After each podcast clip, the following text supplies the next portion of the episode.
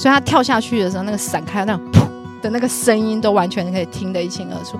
那我们两个在那边就是从他跳出去一直到 landing 可能不到一分钟，然后那个当他飞到快到海滩的时候，全部海滩的就是那海滩一排酒吧，所有人那边呜呼哇酷 man 什么之类，我们都听得一清二楚。然后我们两个这样对看，说我们该走了。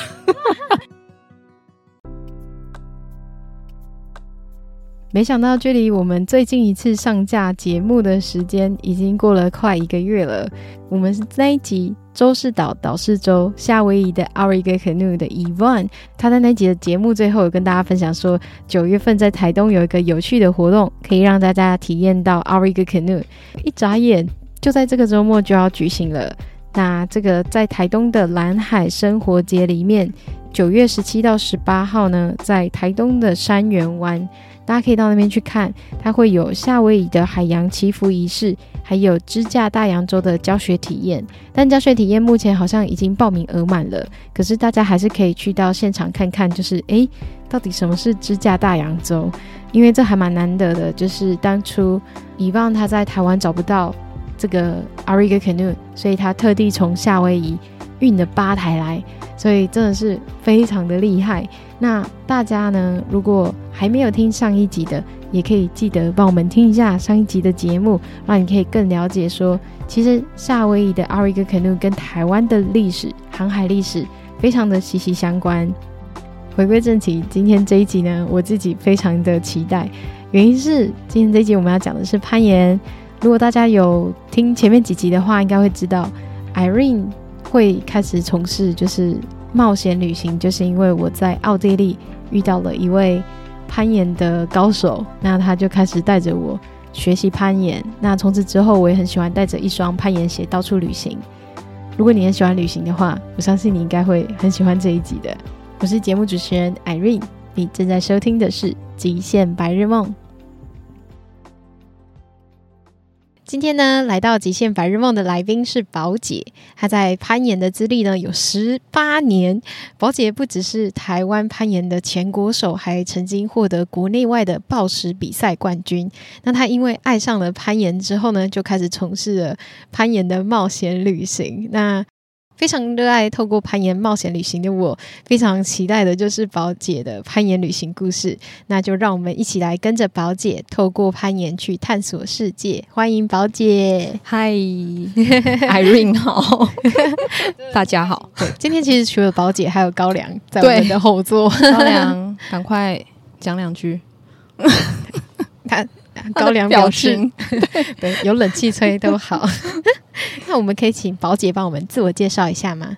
好，大家好，我我叫阿宝，就是熟的朋友叫我阿宝。那一般如果是国外的朋友的话，我就会跟他介绍说，My name is 宝，我是嘉义人。呃，从二零一零年去澳洲打工度假之后，就一直是在国外工作，加回台湾，就是有季节性的工作，所以可能暑假会回来台湾，所以总共一直到二零一七年，我都是这样子飞来飞去的。哦，对，你的工作全部都是跟攀岩有关的吗？呃，户外活动有关。哎，好棒哦！对，就是户外活动的教练。可是怎么有机会可以在国外，就是？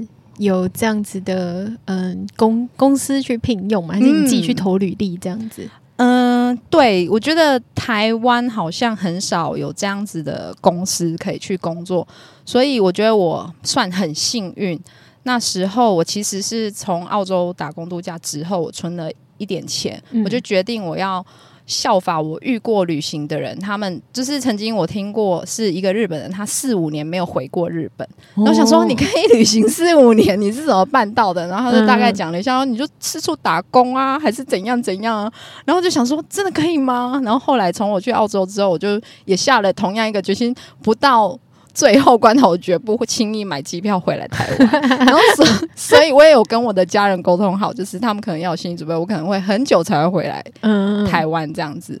然后，所以从那时候就从澳洲衔接着就去我比较熟悉的、也比较便宜的国家，就从东南亚开始旅行。我就是都用陆地式的，我就不搭飞机，然后只要内陆可以跨跨国界，譬如说新加坡到马来西亚。我就搭巴士，就是都 local 的方式，跟着 local 的人这样子、嗯、坐着 local 巴士转，然后再转再转，就是转很多很多，然后学了就是经验了很多不一样的文化跟旅行的方式，然后为的目的真的就是希望可以延长旅行的时间跟省钱。那时候啦，然后还要加上攀岩，对，自己一个人背包客这样子，对对对对对。哎，那你攀岩是什么时候开始接触的呢？我攀岩是从大学的时候哦，对，是选修课。我们我是念休闲运动哦，好棒哦。然后我们有我们学校那时候聘请的呃系上的老师，他是攀岩专场，他曾经也是国手哦。对，哦、所以这老师算是我的启蒙老师。嗯嗯，嗯。然后他因为他曾经是国手，所以他也一直希望在学校里面可以把攀岩这件事情就是带上来这样子。嗯、然后我我的学校在屏东。哦、超级无敌偏远，而且屏东那边有有可以攀岩的地方哦。除了可能除了学校盖的岩场之外都没有。就是高雄户外就是寿山啊，对。可是连屏东学校里面有攀岩场，应该也没几间吧？然后也不一定有开放。哇塞！所以你那时候光是就是练学校的岩场就可以练得很厉害啊。呃，其实没有，那时候可能觉得自己好像还 OK，可是后来出来开始有比赛跟认识。中北部、中部的研友之后，就觉得其实我们好鸟。因为回到学校就发现 老师讲话都骗人，因为老师就会先说：“嗯，我其实是怕高的人。”嗯，所以那时候我刚开始选修攀岩课，我是蛮忐忑，就是想说我又怕高。我真的适合来攀岩？而且攀岩到底是什么鬼东西？这样就是完全没有任何概念。嗯、然后我就试爬完之后，我就发现我真的很害怕，很可怕，尤其是要掉下来。对对对。然后后来老我就问老师说：“老师，你真的觉得我适合继续选攀岩课吗？”他说：“你超适合，因为你又瘦，然后又是女生，女生竞争很少。哎，如果你去比大专杯，一定很有机会。”我就讲一些话，甜言蜜语来让我就是整个都被买单了。对就选择继续留下来练。然后呢，他就就因为这样子，他就说：“哎、欸，刚好有比赛，带你们去。”那时候才爬几个月吧，哦，根本连路线是什么、怎么得分完全没有任何概念，然后就去了。对，然后就去了，然后结果我还竟然还进决赛。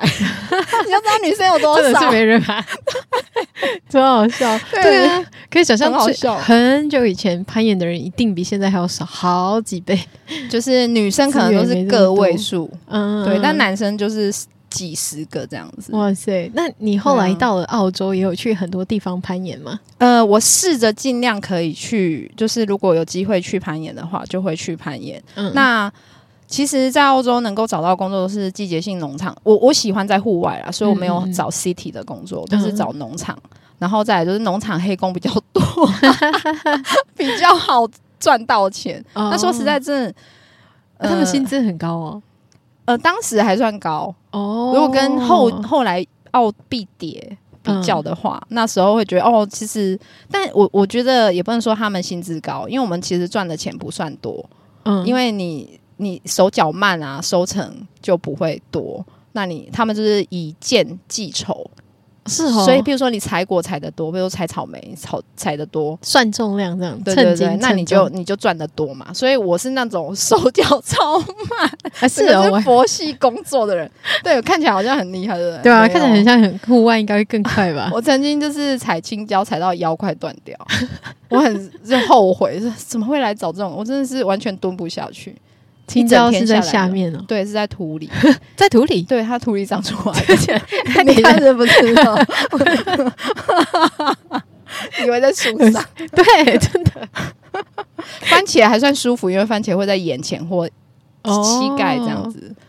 对，但是其他在地上，我真的觉得太太辛苦了。什么马铃薯啊，然后其实草莓也辛苦，但是他们后来有发明草莓车，我觉我是没有采草莓了，我都是包装。哦，好酷哦！对，但是总之 重点就是自己手脚慢赚的钱其实也不算多，可是很很好存钱。嗯嗯嗯，因为在那边花费很就是不多，很单纯，就是一个礼拜才买一次，然后吃的东西就是那些，因为亚洲人会煮的菜就那些，真的对，变不出什么花样，所以。嗯就是还是算可以存到钱，然后，但是我又怕因为不够钱，所以也不敢随便放假不接工作。哦，就还是会一直工作。对，所以只要那个工头一说，哎、欸，我们要开季节要开始了，你要不要回来卡位？这样子就一定会说好，我去，然后就放弃攀岩。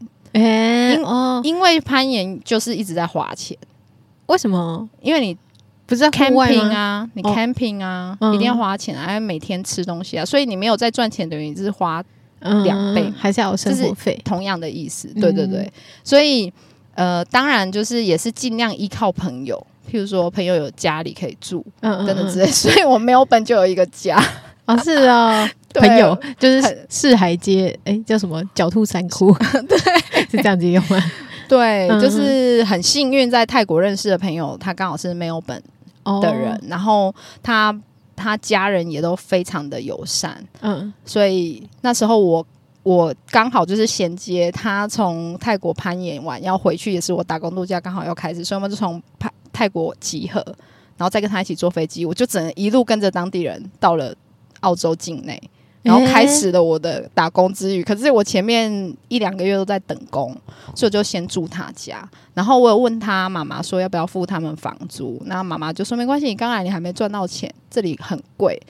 他只要以亚洲人的消费来说啊，对，然后所以蛮贵的，对，所以他就说没关系，等你找到工作再说这样子。哦然后就这样让我厚脸皮的住住了了 一个月一两个月，然后呃，终于就是他们是在维多利亚省。嗯然后后来我找到工作，季节开始是在那个昆士兰。哦，有一段距离，对，那那时候住在那的时候，其实就有周末朋友工作放假就去一下那个，呃，Grampians，就是比较近，不算近，开车也是四五个小时的那个 outdoor 去爬，这样。嗯嗯嗯。嗯，对。哦所以你可是就都会会跟 local 的人一起去户外攀岩。哦，对对对。然后、哦好赞，我记得我们第一次出去爬的那个 weekend 的半夜，我要起来尿尿。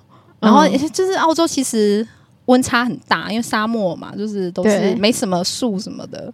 然后晚上其实也蛮冷。然后我们那时候为了省钱，都是睡车上，就盖着睡袋就这样睡了。然后我半夜要起来尿尿，我出车子就看到有袋鼠，我吓到，因为 袋鼠很大只，真的好，真的就在车旁边，就在露营区，欸他们会很多。超多的，不睡觉对，夜行性动，是啊，我不知道，但是我被袋鼠吓到，我就跟我朋友讲，我说天啊，那里有袋鼠。他说你也太大惊小怪，也不知道你在澳洲嘛。然后就哦，对，我在澳洲。哎、我居然都我在澳洲的时候都没有看到袋鼠，好可惜哦。怎么会？我还看野生的口蛙啦，就是都当当地的动物，我基本上应该都遇蛮多，因为在农场工作。哇然后那时候我去一个谷物厂工作的时候，我每每次下午呃傍晚跑步，袋鼠就跟着一直在旁边。他们会攻击人吗？不会，啊他是被我吓跑，因为跑经过他们在吃草，然后跑经过他们就呃呃，怎么会有人呢、哎、好酷、赶快跳哦！走。我只有看过袋熊而已，你有看过袋熊吗？哦，我没有。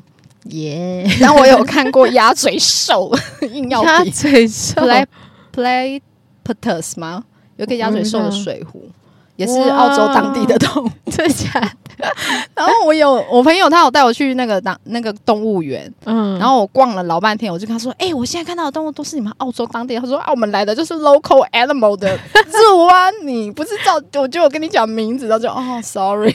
可是户外就看得到，还要去公动物园吗？呃，对，有一些不会那么容易看到，哦对，，只是就刚好。有天看看到野生动物，对我来说好像有点遗憾，在澳洲的时候没有看到。嗯，那你刚刚讲到，就是说，嗯你就这样子在东南亚这样子一路的是旅行，就是在你嗯。结束了打工度假之后，你去旅行，嗯，然后你那个旅行是算是背包客的攀岩之旅吗？对，你就是去了很多很多的地方去攀岩，那你可以跟我们说一下你去了哪一些地方呢？而且我还蛮好奇，就是你自己爬的话，你的眼神伴都要怎么找？嗯，呃，就是我是在，因为后来有就是比赛，当然成绩就越来越好，然后后面有可能有一年我的成绩都是前面就是第一二之类的，在国外的比赛，在台湾的时候，然后所以就有机会是代表台湾参加国际呃参加亚洲杯之之类的比赛，就算是国际赛，可是可能是亚洲区而已。然后那时候就比较有机会认识国际上的研友，哦，对透过比赛认识，对，透过比赛，我觉得我开始接触比较多不同呃国其他国家的研友，是因为比赛。那除了比赛之外，我也因为这样子认识了喜欢爬户外的，因为后来觉得爬户外跟比赛爬路线很不一样，嗯，就是在户外它嗯是一个综合的感官感受。然后就是有可以从事喜欢的攀岩，可是你又可以跟朋友一起出去，有点像呃爬山啊，或者是露、嗯、呃露营，或者是 picnic，就是野餐，就是很轻松旅行。嗯，对对对。然后从从呃，我第一次去的户外岩场是关子岭哦，然后我爬过关子岭，那时候真的就会觉得哇，这是汤姆克鲁斯那个电影的感觉，就是 天啊，怎么有真的石头是真的可以变成攀岩？嗯嗯，然后才。当然，就慢慢有认识攀岩的话，才知道它是登山技术演变而来的嘛。嗯，所以就会觉得，哦，原来呃，户外攀岩是另外一个世界。然后那时候身边的朋友，就是你也有，我有跟你提到，就是是我们为什么会开始去国外攀岩旅行，也是因为身边的朋友有人去过泰国。然后，其实，在台湾最多人去的是科比，嗯嗯。大家就说科比多棒啊，怎样棒啊，什么什么棒啊，然后听完每个人都会心生向往。就我第一次出国旅行，我也要去个科比这样。可是我不是，你去哪里？我我觉得我个人有点反骨。譬如说，像大学的毕业旅行，大家不是都会一起存钱，然后大家就去个海外什么哪里，然后我就存钱之后，我就跟他们说，我没有跟你们去 海外旅行，我要自己去自助旅行，我就去了日本，就自己去。所以我，嗯，我的真正第一次出国其实就已经是自助旅行。对，然后那时候我就想，大家都要去科比，我不要，我偏偏要去。清迈就是北部，哦、因为我在我在比赛认识的研友，他们是清迈人哦，所以你去到之前你就知道你有申办的这样子。嗯、呃，我那时候去，其实台湾有朋友一起去，所以我们其实台湾就有申办一起去，但是去了就可以找到当地人，然后当地人就带我们去爬当地的岩壁这样子。对.所以我其实就已经有这样的计划，就谁要跟你们去克比啊？我要去找当地人，吃当地的食物，过当地的生活，就是自己觉得这样子比较有趣。对，然后也比较有有一种像冒险的感觉，因为资讯很少。然后我那呃那时候问过有去过清迈，只有一对朋友他们是去过的，然后就跟我说：“哎、嗯，清迈也很舒服啊，然后岩壁也蛮多路线等等等这样子。”所以我就去了，去了之后就真的觉得嗯，清迈很棒。所以你去到那边攀岩，其实你也不会只是去攀岩，你还有在当地就是跟当地人一起生活什么的。对，去的第一件事情先先找当地的朋友，那他们就是有带你去，就是清迈那边的盐场。你觉得跟你其他攀的盐场有什么样的特色吗？嗯、呃，因为后来我也还就是之后有机会，我还是去了克比啦，所以就是比较过之后，其实清迈的盐场它是比较像呃台湾的关子岭。如果你这样去形容的话，它就比较小，比较集中。嗯嗯嗯。呃，然后后来他们又开发了另外一区叫青岛，是大概两三个小时从清迈过去，在更北的地方。那那边就更有点未开发的感觉。真的，当地的村民是、哦、因为清迈还是很观光的城市，大城市，是、啊是啊、第二大城嘛。然后到了青岛之后呢，当地的那个 local Thai 他们是真的不会讲什么英文的。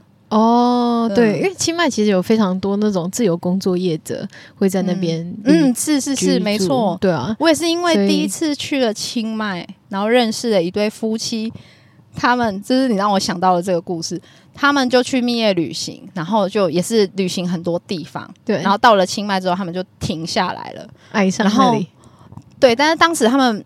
并没有跟我说他们的计划是什么。可是当我回到台湾过了几年，我又跟他们联络，他说：“哦，我们还在清迈。”然后我就说：“怎么会？”定居了。对，他说：“因为这里太棒了，我们想要这边留下来。”然后他们就在当地创了。中文第一家中文旅行社哦，台湾人哦，对，台湾人哦，是哦，他们现在还在那。哇塞，那就可以去那边找他们。所以我每一次回去清迈，我一定会去找他们哦，就一定会联络说，哎、欸，我要经过清迈哦，要出来吃饭嘛，或喝个啤酒这样子，真的很棒。其实我也蛮向往想要去清迈的，但我没有，嗯、就是我还没有听说就是清迈可以攀岩。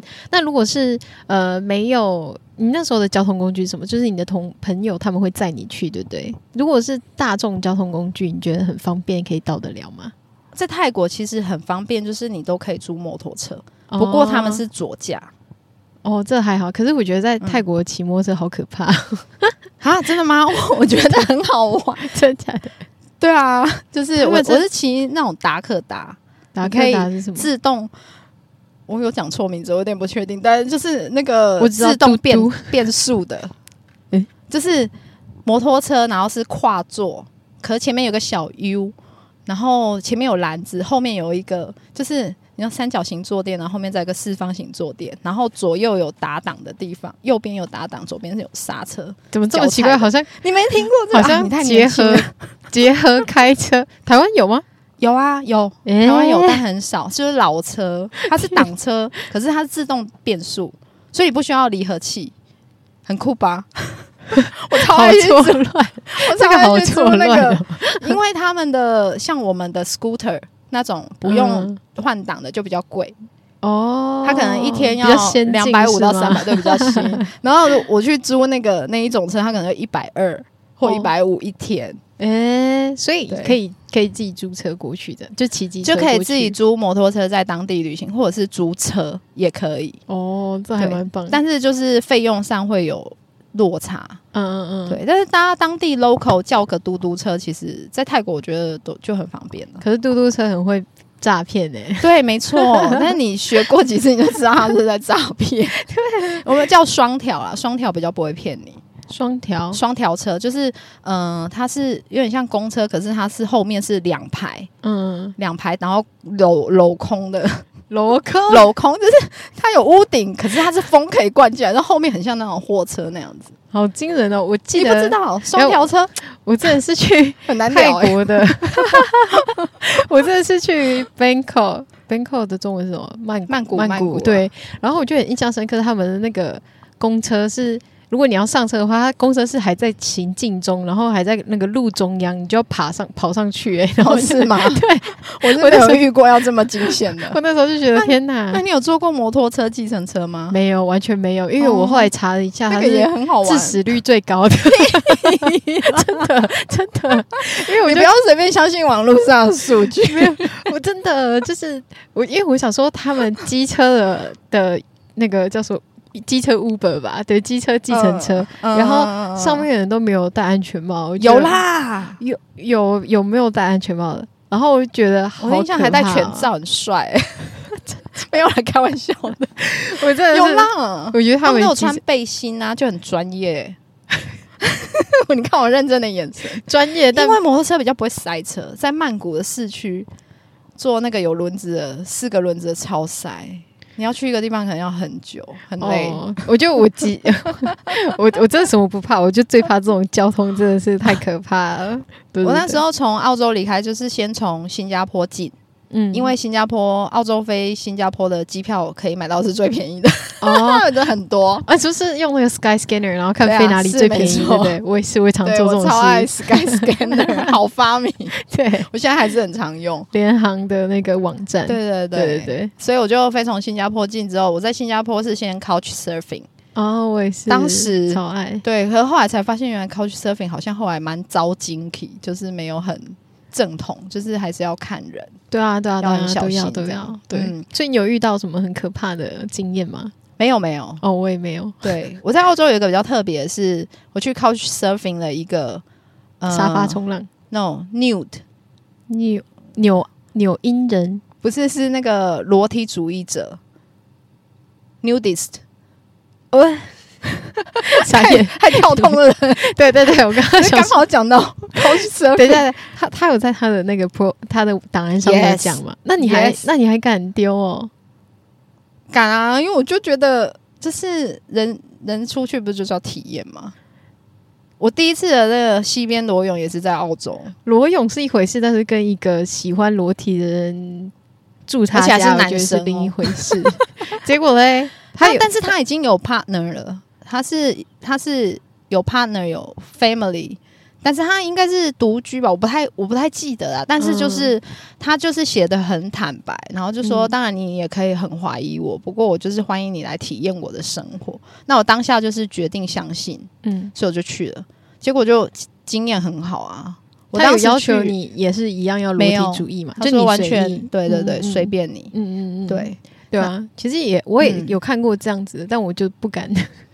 对，不敢体验这种 有点超乎我的想象。嗯嗯，对，我觉得也是蛮特别，那个是比较特别的经验了。嗯嗯，但也蛮酷的，因为像之前我也有认识，就是是北欧那边的人，对他们来说，他们不会觉得这是有什么样，对吧、啊？就、嗯、就很自然。他们去游泳，他们就是裸泳，就直接跳下去。嗯嗯、然后我有一次，我就是很大胆的尝试什么之类的。嗯，我觉得短暂的，短暂是 OK 了。嗯，就是还是会有一种别扭、不习惯的感觉。对对对，看别人 OK 啦。对，而且重点是，这不是不是重点，就是他们都不会去看你，就是大家大家就拖一拖。只有我们这种很害羞的，就会盯着别人看。你很害羞，你还盯着别人看，这有点矛盾。我就我是不会一直盯着别人看，他会想偷瞄一下，是不是？就想说，嗯，大家都脱了，看看，形状啊 之类的。等一下，我们这个节目是有点走中了。哦，我们这个要拉回来，我们要拉回来，不小心就透露太多了。但反正，在新加坡，我就有约到之前在马来西亚认识的研友，他在新加坡工作。Oh. 对，然后就有碰面，有一起去爬了 Dairy Farm，唯一的一个 outdoor climbing in Singapore。哦，是哦，对，Dairy Farm，对，Dairy Farm。你知道问新加坡人农场的意思吗？对，但是它其实是一个公园。哦，啊，所以它是人造的吗？不是，它是天然的。哦，oh. 但是它的颜值很不稳，所以很呃，什么样的颜值啊？我我忘记了、欸，不知道是花岗岩还是诶、欸、还是什么，反正不是石灰岩，但是、嗯、或还是砂岩吧，反正它是松，比较容易松的哦。对，砂岩好痛啊。对，所以那边就是呃，怕要小心落石什么之类的，就是如果不熟的话啦，嗯嗯嗯，对，风险比较高。所以新加坡就是还是可以攀岩，只是那个是唯一的岩场这样子，唯一的 outdoor，好酷哦！但不多人去，嗯、大家都去印度，不一定。对，嗯、因为新加坡很热。哦，对哦，又湿又热吧？对，原来如此。那你去过这么多的国家攀岩，你觉得哪一趟的攀岩之旅最让你印象深刻的？哦，我其实觉得最印象深刻是第一次去美国。哦，对，二零零六年，然后那是第一次去到英语系国家，嗯嗯嗯。的，呃，攀岩在澳洲之前，对，在澳洲之前，在那是零六年，所以是在开始有爬户外之后，就是去过了，我那时候去过了泰国爬户外，去过了阳朔爬户外这样子，然后就常去看看阳朔的，好像还没，好像是阳朔是在之后吧，忘记了，但总之就有去过几个简单的，然后就。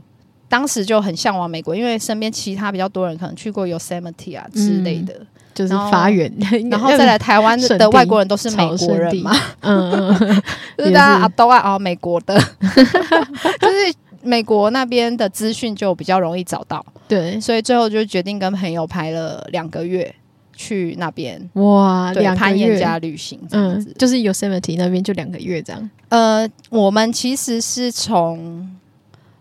那个 Los Angeles，然后做一个圆形圆形的，所以从南然后开始一路往北，然后去几个我们觉得比较有名的盐场，哦、然后就租车加露营。嗯，嗯嗯，如果需要就住城市，但是以城城市是非必要不不住这样子。嗯，对，所以就规划了一个圆形的，所以最北就是去到 Yosemite 嘛，然后再往下什么 Lake Tahoe 啊这样子一路下来，画、嗯、就是绕一个圈。那最印象深刻的点是什么？是因为那边很壮观吗？印象深刻的点就是英文很烂，可是却有办法租到车跟买到食物。那当时其实我们在收集资讯，在计划做这个计划的时候，嗯、也是就是还蛮紧张的，因为三个人里面我英文最好，但是我现在知道我的英文能力跟当时比较起来，我会发现我当时的英文真的很糟。你就是听得懂，然后敢讲，嗯，That's it。嗯没有什么文法或单字，就是啊，就是把它拼起来这样子。对对对。然后我们其实，在租车就大概花了两个小时吧，就是从机场要沟通吗？对，因为沟通不良，我一直在翻译，然后一直在讨论我们三个人，嗯、然后所以就要一直讨论说，他现在说的这个保险啊，到底是一个月要缴一次呢，还是一年的呢？还是那种那种轮胎破了可以换呢，还是不能换呢？类似这种非常细节的东西，我们你们到现场才才才去找相关资讯呢？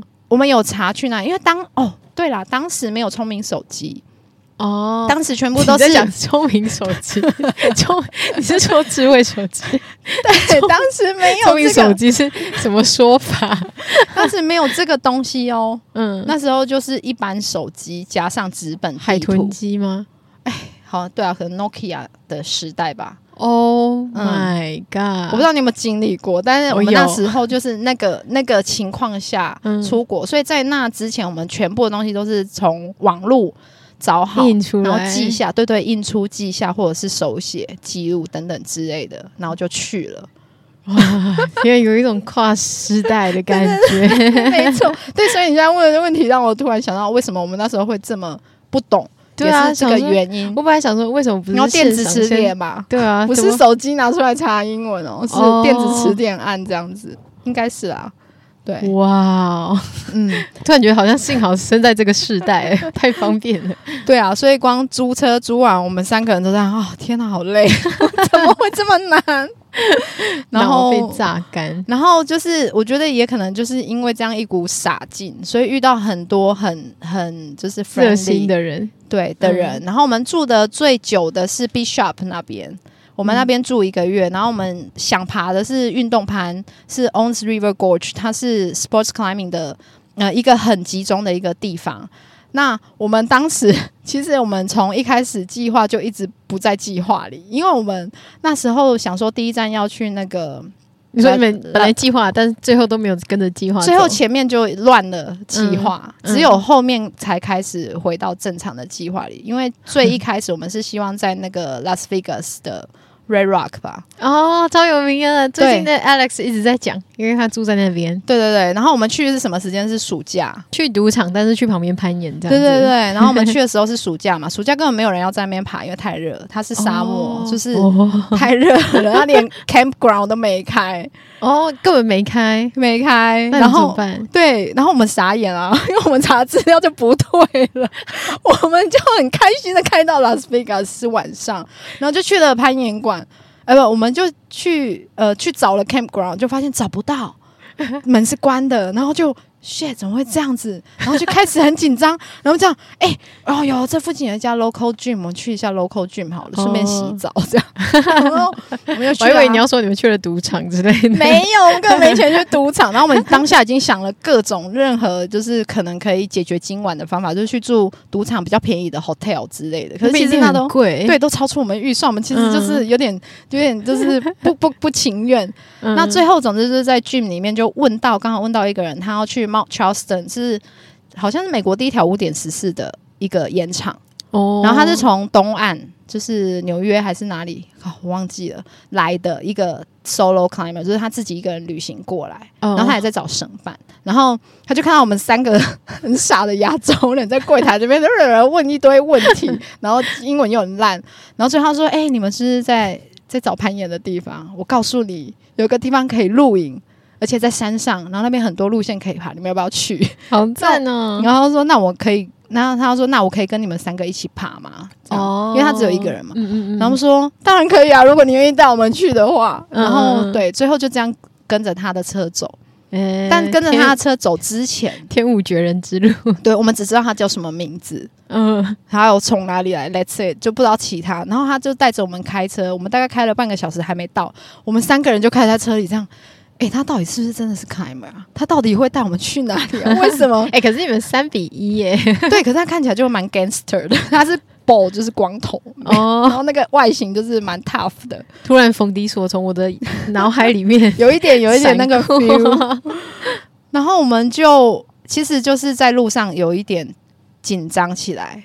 但是就三个人还要紧张，对我，因为第一次出国，而且是去讲英文的地方。嗯、OK，然后到了之后就是黑漆麻屋，嗯。然后我们就把帐篷搭起来，然后就睡啦。隔天醒来就哇，这里好美哦。然后这个人、啊、当天睡的时候，其实根本什么都看不到，就睡就好。对对对，一路就开着山路摸黑上山，然后到了就是，然后他说这里可以 camp，不用付钱的，然后就 camp，然后就隔天醒来就弄早餐啊，然后才开始找要爬的地方。嗯，然后才知道其实他蛮那蛮强的，他是可以爬十二五点十二。我们那时候可能就只能爬到五点十一之类的吧，嗯、所以五点十爬完，五点十一可能勉强。他就觉得哇，我们跟对人了，当下就捡到宝。对，对然后就从那里之后开始就比较顺。嗯嗯，那接下来就是继续把这整个旅程这样子把它爬完。完哇塞，嗯，所以就算是有一点点惊险，但是还是你们现在还有联络吗？哪一位？还是那次爬完之后就拜拜？嗯、呃，曾经有在脸书再加加到好友，可是就没有什么交集，哦、所以也就没有特别去联络。哦，所以你应该就是在过去的旅行之中也有认识非常非常多各式各样的研友，对不对？嗯，哦，那你这样讲，我 我觉得我好像会保持联络的蛮多，也不一定是研友。像当时我们住最久的那个，呃，campground。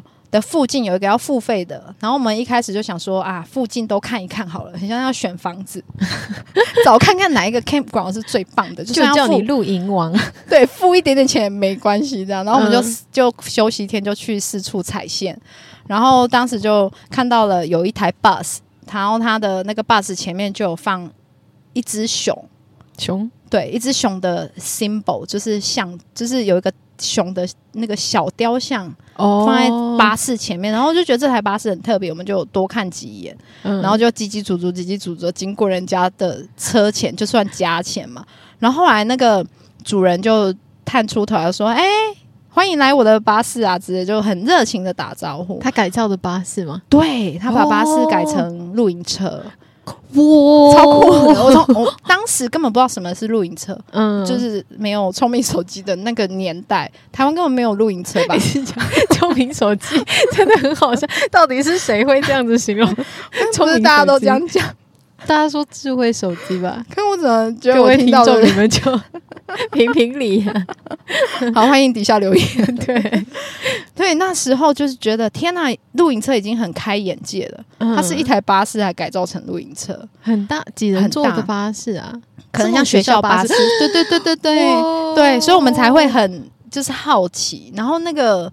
那那个男男主人叫 J，我还记得他们名字 J and Casey，因为我们现在还有是脸书朋友，偶尔还会跟他们聊聊。他们是变成 YouTuber？没有没有没有，居然没有。他们还在唱卡拉 OK，倒是真的。我突然就想象，嗯、我们现在会知道这些资讯，其实都是因为有 YouTube 或什么之类，我们可以看到这这类的资讯。你们那时候根本没有，完全没有，所以你们对你们来说真的是只能眼见到才会。对对对对对对，然后，Wow. 然后他就说让我来为你介绍我的车，然后你知道他当时的破英文，嗯、很认真在听他讲，可是他其实讲蛮快的，然后只、嗯、就是就是搜索到几个字，然后他就是他们一对，他们是从阿拉斯加退休的一对夫妻，好酷，然后他们已经旅行十年了，所以当时我认识他们的时候，他们五十五岁，他们从四十五岁东旅行到五十岁，就是、对东西向旅行已经十年在路上。Oh my！你你能想象我我们听到的感觉是觉得你在说认真的吗？你怎么可以四十五岁就退休？这是第一点。对，第二个是你怎么可以旅就旅行旅行，而且已经是十年了，就是觉得这两个数字都让我们非常的惊讶。嗯，然后所以五十五岁还很年轻啊，他们两个人看起来就很 fit，然后很开朗。然后聊，因为聊到天有点晚，他们也准备要吃饭，然后我们就说、哦、不好意思，他说哎聊不过瘾啊，你们改天来我家，我请你们吃饭，吃牛排什么的。语言不通还可以聊不过瘾，对对对，因为他讲就是他讲完我我我们还要用中文再讨论一下他刚刚到底讲什么，因为他你知道他他除了介绍他们阿拉斯加来那个熊是阿拉斯加熊，还有他们夫妻干嘛干嘛，他还介绍他车里的装备。哦，你觉得我们会听得懂？他说：“我这个热水啊是怎样来的？然后我们的废水是怎么样会走的？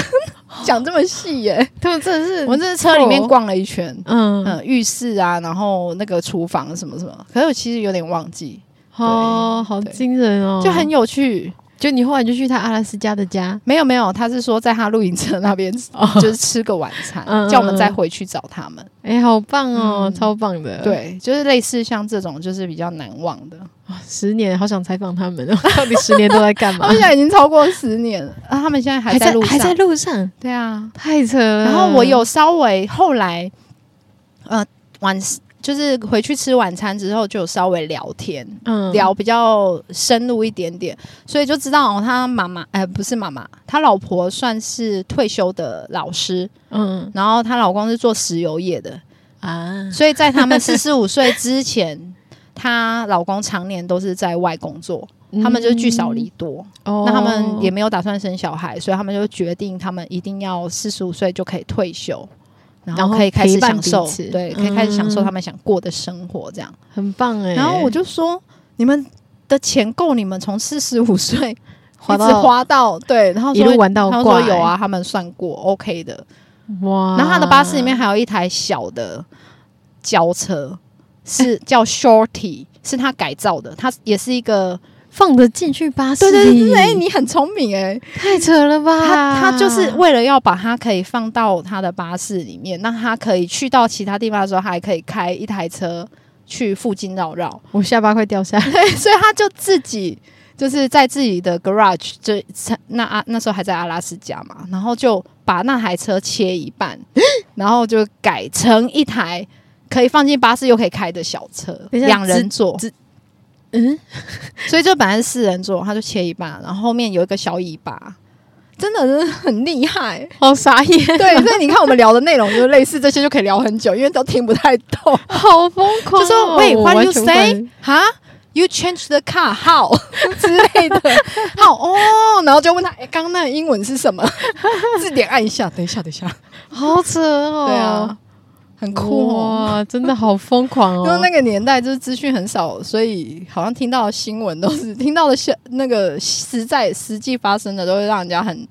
就是大开眼界。我觉得他们如果有，有这么多特别的事，他们如果那时候有 YouTube 这种东西 存在，他们现在百万对百万百万 followers 了，他们太疯狂了。对啊，哇塞，嗯、真的，这是会在旅行的时候遇到超多各式各样的人。对，我觉得这是我旅行很大的收获之一。那那你之前说你有去一个知名的希腊？卡利卡利姆斯，卡利姆斯，对，对，因为我最近有一个，就是那个之前有采访那个飞行伞的朋友，嗯，他也一直跟我讲这个地方是攀岩天堂。然后我看宝姐也有去过那边，你可以跟我们分享一下那边有多天堂吗？好哇，我为了为了回答你这个，我又重新去找了一下卡利姆斯的一些资讯。哦，然后卡利姆斯就是一个岛嘛，它是在希腊的一个小岛，然后他们是石灰岩。为主的那个整座岛都是石灰岩的路线，嗯，那它那里你要不要猜猜它有多少条路线？上百条不够？嘿，上百条还不够？上千条不会？它有六十五区，所以你觉得六十五区有几条？六十五区，六十五区是一个什么概念？等一下，啊，台湾的龙洞是几区啊？台湾龙洞嗯嗯十区吗？台湾龙台龙洞的六倍。超多，我没办法想象。它大概近四千条。Oh my god！那你对难度有概念吗？有一点点概念。嗯，然后它这四千条路线里面，最多的路线是大概从六到七。呃，法国系统的话，六 A、六 B、六 C。嗯，那你跟大家解释，跟我们听众解释一下这个。对，因为它其实因为在各个国家有自己的攀登的难度系统。那像美国的话，就是用 Yosemite 的 YDS 的。难度系统，台湾也是跟美国一样，嗯、所以就是五点多少开始，对那需要手脚并用，可能就五点一、五点二、五点三、五点四，可能到五点五以上，可能坠落会有风险，它就需要用到绳子。所以它五点五以上开始，可能就是需要有绳子才会比较安全的去攀登这个路线。那真正比较困难的路线，可能从五点九以后，它就细分成五点十 A。B、C、D 到 D 就会跳一级，就五点十一 A、B、C、D，嗯，这样以此类推。嗯、目前世界最难的路线可能有到五点十五 C、之类的。嗯、那那种路线可能是我们无法想象的难。嗯，对，就是全世界没几个人爬得完的那一种。对，那这是美国的系统。那在法国的话，他们用的是五呃六 A、六 B、六 C、七 A、七 B、七 C。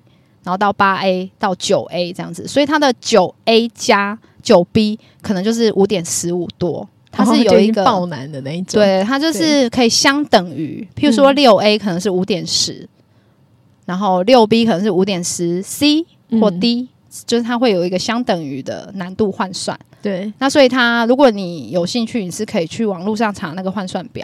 对对，那在 Calimus，它用的是法国的系统。那这个六的路线跟七的路线，其实也是一般人最多休闲攀岩者可以爬的路线。嗯嗯嗯。那它比较集中，就是在这个难度的路线居多哦，所以也才大家都会就是很热门这样子。对，也才会说为什么 Calimus 会有这么多人喜欢？除了它是地中海的一个很漂亮的小岛之外，它的路线集中又很。就是又很舒服，嗯，而且有这么多的路线，就不会大家都集中在同一条等那边等路线，对等大家攀岩这样子。你完全不用担心会等路线，你只要担心你路线爬不完就要回家了。真的？那、啊、你在那边住的时候，你们是露营吗？你是住哪里呢？我想去卡利马斯，应该没有人会露营，嗯，为因为他好像没什么露营地，这是第一个。嗯、另外一个是。他在那边露营可能也没有那么舒服，它不太像是国家公园式的、嗯、的那个攀岩区域，然后所以大部分的人可能会住 hotel 或者是呃民宿，那这样不会就是钱都没了吗？付这些住宿费？嗯，基本上去 Kalimas 的花费，如果是就是他花费其实不算贵，他可能一个晚上你要找一千块以内的台币。嗯，应该都找得到，然后就一堆人分吗？还是一晚就一千了？嗯、呃，应该可以有，譬如说两个人分的哦，所以你可能两个人去住花不到花五百之类，我不知道现在物价，因为我那时候去有点二零一零年有点久了。那你那时候待多久啊？那时候待不久，大概只有待十天。嗯，因为那时候是刚好有机会去一趟欧洲旅行，所以是结合在欧洲的呃几个国家。然后不是专门 for 那一趟旅行，不是专门 for 攀岩的，就是很短的一个、哦、一个月的旅行。然后所以就中间穿插几天的攀岩这样子。那卡利马斯是其中一个比较长天数，就是十天。然后中间有去意大利，大概三天而已，都是攀 for 攀岩的话，就类似这样子。然后待十天就觉得非常不够，因为其实现在我我在之后开始会想要规划攀岩旅行，都是一个月起跳。嗯，一到两个月，因为你去一个盐场，你必须要能够适应当地环境，嗯，然后再来你要准备你自己。那可能每个人去一个盐场的目的性不太一样。然后我一般如果可以去的话，我都希望我可以爬自己比较困难的路线，然后希望、哦、就是有一个目标设定，这样就是希望可以就是把。路线的级数往上推，嗯，对，就是没有推到我也 OK，我也可以很开心。可是就是会有一个小小的目标，嗯。上次要采访宝姐，然后先去了龙洞，然后他就说：“嗯、哦，你有爬过多神剧吗？没有，那我们来试试吧。嗯”然后就就就体验了我人生第一次的多神剧，嗯，对。然后我们就在上面的时候，他就跟我说说了一个很精彩的故事。好，那你跟他们分享，就是呃，因为其实，在一般在亚洲爬运动攀的旅行，很少有人会去爬多神剧。然后我我之前也没有那么常爬多神剧，但是之后开始有朋友喜欢爬多神剧之后，我也开始觉得爬多神剧是一个更不一样的，就是攀岩的感觉。然后那一次就是刚好遇到有机会，有人想要去爬一区是很少人愿意去的，他是台湾卧，他必须要走。半嗯、呃，可能半小时到一个小时的脚的的路程。那以在克比来说，其实很多人都是住在饭店旁边就有岩壁，所以你可能从饭店走出来五分钟，你就可以开始攀岩。那那一条那那一区的路线，很少有人会愿意一起结伴去那边爬，之外又能够遇到有人要去爬那里的多神剧，就是机会非常的少。嗯，然后那时候是因为我的我认识神伴都离开了，我剩一个人，刚好。才刚，他们都才刚离开一两天。那我在餐厅吃东西，然后这两个人我在之前就有在岩壁下遇过。那他们看我一个人，后来我也不知道为什么就开始聊天起来。然后最后他们又问说：“诶，你大概可以爬多难？”我就说：“哦，七的路线应该都 OK。”那他们就说他们很想去爬台湾卧上面那一条七的路线。然后原因是因为其中有一个人玩飞行伞，那里是一个 base jump 的的点。对，那他需要三个人才可以完成这件事，因为他飞下去之后，另外一个人会没有神伴 陪他去到垂降点下来。然后就听完，我就觉得哦，哇哦，so cool。然后我就问一下，那那整条路线最难的是到什么？然后那时候最难有到十二 C，可是我没有，呃，我当时还没有办法很轻松，就是我可能可以 take 很很多很多次爬完十二 C，可是我没有办法去离一条十二 C。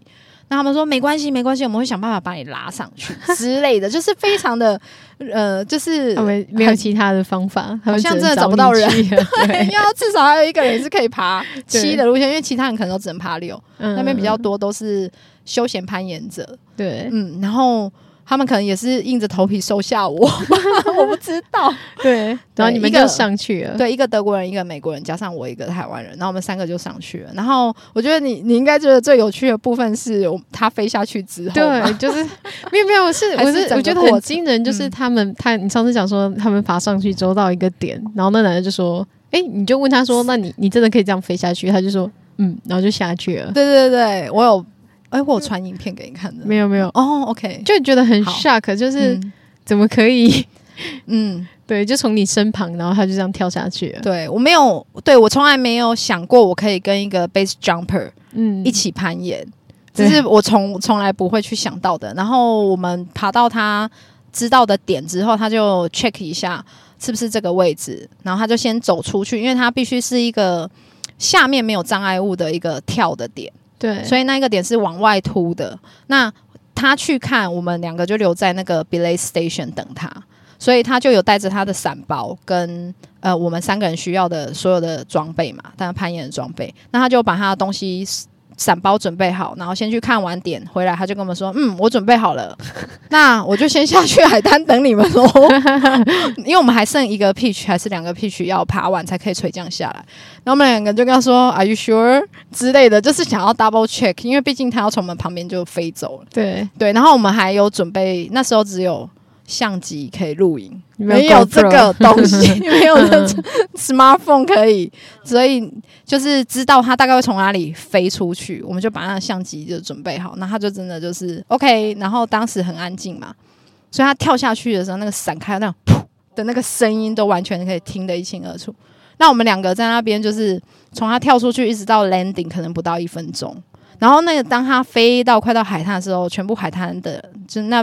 海滩一排酒吧，所有人那边呜呼哇哦，酷 man 什么之类，我们都听了一清二楚。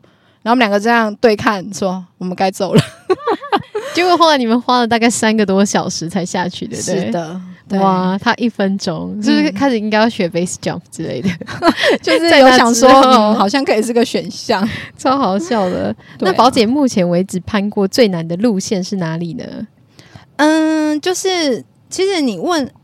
问的这一个，我会想说是要讲难度的难，还是就是就是你花上最多的时间？对你来说，不管是 mental 就是心理上的最困难啊，或者是就是任何一个，如果你现在想起来，你就说哦，你爬过就是你花了最多心力的一条路线是哪里的路线呢？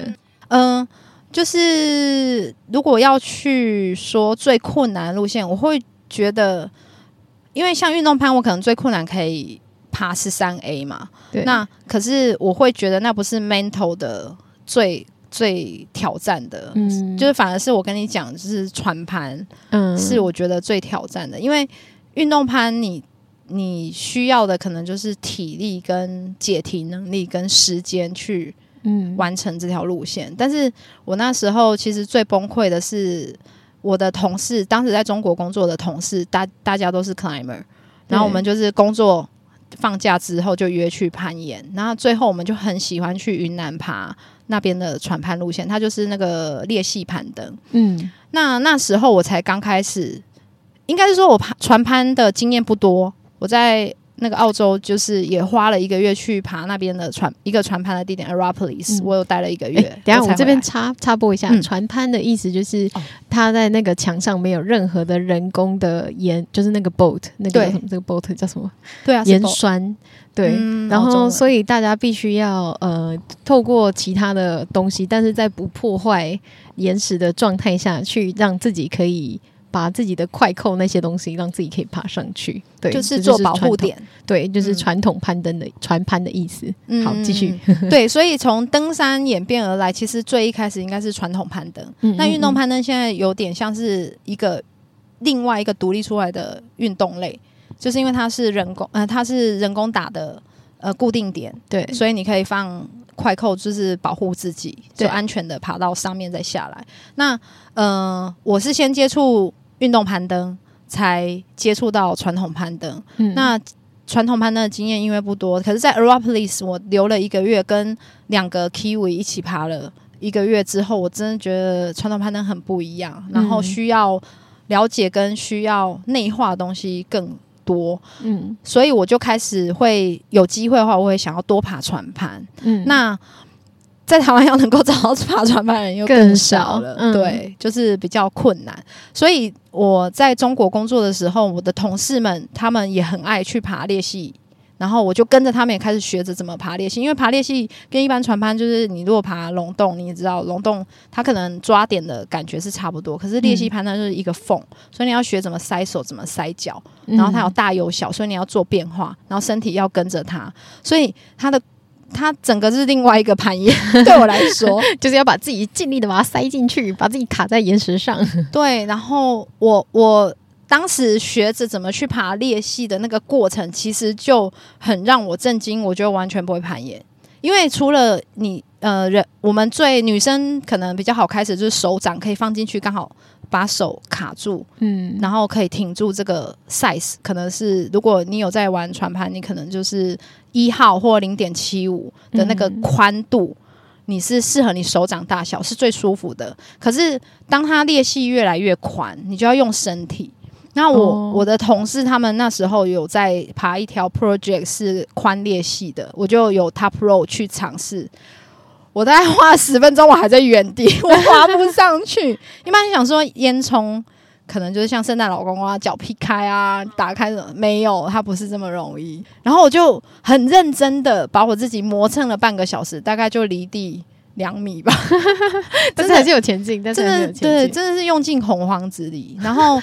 那一次就刚好我的同事他们要去爬一条多神距，它是五点八到五点十一的船盘路线，所以它中间过程有很多不同的变化。那我真的是在中间有一段是有点外倾的那个路线的时候，我完全爬不过。嗯，我就是我当下是崩溃，因为我觉得我变成拖油瓶。哦，对，他们两个都上去了，然后是剩我，然后那边的裂隙我不管怎样我都抓不住，我就一直 fall，一直 fall，一直 fall，然后又是一个外倾，哦、对，然后在中间的高度，当时已经不会想到是怕不怕，只想着我上不去，他们两个怎么办？然后又快天黑，对，最后他他们就是有点类似人工的方式，让我可以拉东西，然后想办法帮我拖一点试一点，最后抓到好的地方，我就赶快可以。爬上去，然后看到他们两个之后，我就开始落泪啊，因为我觉得很愧疚。就是他们愿意带我上来爬这条路线，首先他们也有相相信我可能有一定的能力可以跟上来，然后就一直觉得很抱歉。他们说你不要这样想，我们觉得可以一起攀岩就很开心，就是讲，但是安先安慰我再说，因为我们还没爬完，还有两段，先安抚你。所以想说要不要要不要先把它丢下去啊？干脆踢他下去算了。我们那一天爬到九点才回到镇上，然后那个那个老君山的镇啊，大概都八点就没餐厅了。哦，大家又饿又冷，又饿又累，然后就是在 guest house 等我们回去的朋友就想说，那那那三个头灯还在山上还没下。啊，真的假的？都看得到，对啊，Oh my god，这个对那一次让我就是认识到说，有些时候。就算譬如说我某方面很很好很厉害，可是其实你还是有很多可以学习的地方，在攀岩这件事啊，嗯、真的，对真的，真的，不同形态就有另外一个世界，真的、嗯、好酷哦。那你觉得就是在你的攀岩之旅的过程中啊，你觉得攀岩带给你什么样子的影响呢？嗯、呃，我觉得旅行的过程每一次都很像在整理一件事，嗯、就是每一次的打包。然后每次回来，就是尤其是要打包出去的时候，我记得我妈妈每次看我打包，她都先看两眼，然后就摇头走了，因为东西 超级无敌多。嗯，然后你要想办法塞二十三公斤啊，看看亚洲线还是国际线嘛，对不对？就是不能超重，然后一定会有一个秤在旁边，就是你要怎么样带足够东西，可是又不要超过。嗯，只带需要的，对对，嗯、你要怎么去取舍那个需要的，然后再来你要能够想到接下来一两个月你要去的地方，嗯、你想做的事有哪些，你要计划起来。可是这些计划不一定会顺，真的去走的时候不一定一模一样，但是你就一定要先想到那么远。嗯、那我觉得开始旅行之后，呃，每一天其实我有蛮大的一个感触是，现在在台湾也蛮像的，就是我会很常去住朋友家。那每次去他们家的时候，我我一开始都会想说，去住人家家里好像很打扰人家，我也他们也不会想说要要我给钱或什么，他就是很欢迎我去找他们。那后面我就发现，我可以做的事情是，可能我可以协助他们把家里整理起来，比如说打扫一下呃厨房啊，收拾一下碗盘啊等等之类的，就是有一个回馈的方式，或者是陪陪他们家人聊聊天。嗯，哎、欸，我也是这种心态、欸，对，嗯、就是感觉是因为大家日常生活很忙。然后我可能去某个朋友家，他就是忙到没有空去整理他厨房那一堆吃过的东西或什么的，或者是帮拿一些东西收拾好。然后就觉得我就是一个闲人，因 为我是来度假的。然后就趁那个时间，就是帮他收一收东西，或或煮一顿很好吃的亚洲晚餐。如果去澳洲、啊，我超常做这件事，我超常就是去包水饺给大家吃。哦，我没有那么厉害。你知道我最常做的？是什么吗？你这个我都在拿手料理是什么？不是，我都在国外立蛋。你知道吗？我超爱表演这个的。他们不是只有在中秋节还是端午节才能做到的是吗？No，我朋友还说：“哎、你要不要去街头表演这个？你可能可以拿到不少钱。”他们从一开始，我我认识的外国人，他们都认为蛋不可能立起来。他们还要跟我争辩，然后就说：“嘿嘿，那你等一下。”然后就练就了立蛋的绝技，而且我还尝试过，不是只有在一般桌子，我在任何的 surface，有钢的、有金属的、有什么，我傻眼。有玻璃的，就是要证明我可，而且圆的跟尖的头我都立过。哎、欸，你的朋友真的是很好，很好敷衍哎、欸。没有了，我就是很想要那。我还从面皮开始滚擀起来，你知道吗？是那种连擀面棍没有，我还会去买胡萝卜去擀面皮的人。哦、你居然用我的立蛋打发你的朋友？我最常做的蛋炒饭啊，他们就觉得哇，好好吃哦。好，可以，可以，可以。我刚刚心里想说，天哪，我也太用心良苦了吧？对啊，你竟然还包水饺？对，我还包水饺。我都是朋友做意大利面，然后是从面粉开始，哈、啊，做给我吃，因为我不会，这种复杂度太高了，真的。哦，天哪，嗯，好像互相交换彼此的生活跟文化，反而是旅行当中比较难忘的。嗯，我也是、欸，啊、我真的觉得就是。人人是最后就是记忆为什么会这么特别，都是因为跟着谁去哪里玩，然后体验了什么，这是一个最印象深刻的点。嗯、那想要请问宝姐，就是你去过很多的地方攀岩，可以给我们推荐三个地点跟为什么？还有你接下来最想去攀岩的地方是哪里呢？嗯，我就是觉得每个地方都有它的特色，但是如果真要选三个的话，嗯、我第一个。对我来说，我觉得比较特别的就是澳洲。澳洲，对、嗯、它的风景，而且澳洲很大哎、欸，它其实对去，如果你可以爬完澳洲，其实是每个地方都会很不一样吧？嗯，呃、所以对，所以如果要选的话，可能我觉得维多利亚省。Arapiles 跟 Grampians，Grampians 是运盘嘛，然后又有宝石，然后 Arapiles 是船盘，嗯，这个地地点就是很推荐。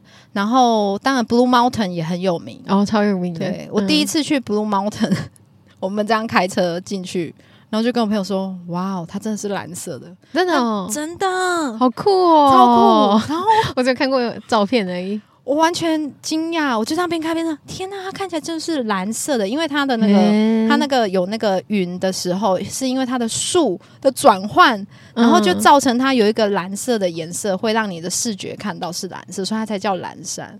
我无法，就是觉得哦，天哪，原来它是这样子名字来的，很帅。对，我是因为知道，就是 Blue Mountain 那边每一年都会有就是高空走神的大聚会，嗯、然后就看起来超酷的。”你讲到一个我我我想补充的 high lying，对对对，对吗？就是高空走神。我在阳朔爬多神距一条的时候，我遇到呃一对德国的 team，然后他们去阳朔挑战最长的高空走神，哦，三百九十几米吧。嗯，之前我采访高空走神，他也有讲到他们去阳朔比赛，嗯、真的是高空走神的天堂。哦，真的吗？这个我是不知道。然后我们那一天在爬那一条多神距的时候，刚好他们是拍摄天，他们就是完成挑战，然后来补画面之类的吧。好酷哦！对，然后后面我们有在镇上有遇到，才聊聊了一下，才了解。然后我还要带他们去，就是几个，因为我那时候在那边工作，所以我几个可以拍到很漂亮的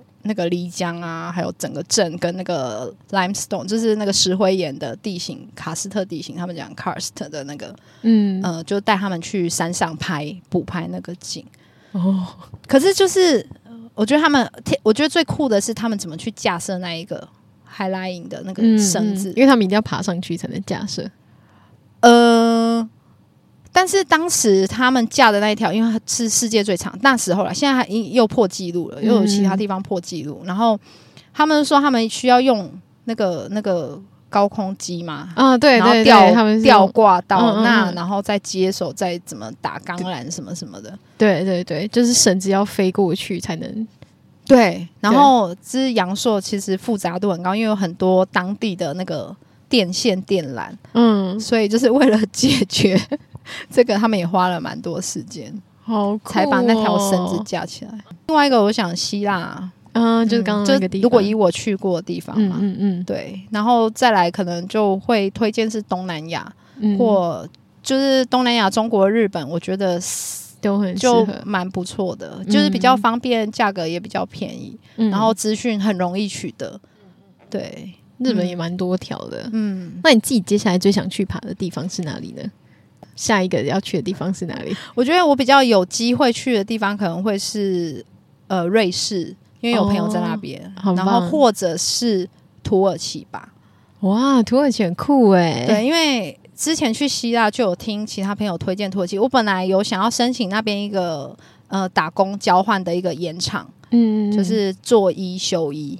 哦，因为有朋友做过，对，嗯嗯嗯，就是在那边当小帮手，然后你就可以做一天，工作一天，然后休息一天，你就可以攀岩。哦，我之前有听说土耳其也是蛮棒的，嗯，对啊，哦、但是就是那后来就疫情啊，等等这些，现在也是在等疫情过，这些事情就是先 先缓缓。按暂停这样。嗯，对啊，美国的犹他裂隙攀登也会很想去，嗯嗯嗯，也是非常有名的，嗯，都是走哈扣路线。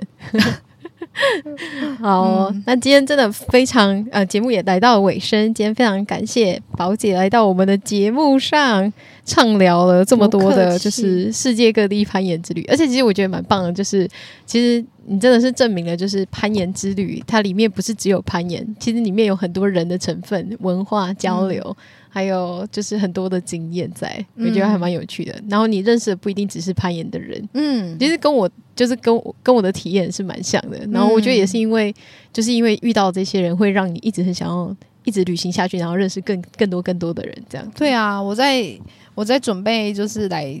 跟你见面之前，我就一直有那些回忆回来，就觉得天哪，为什么我在台湾啊？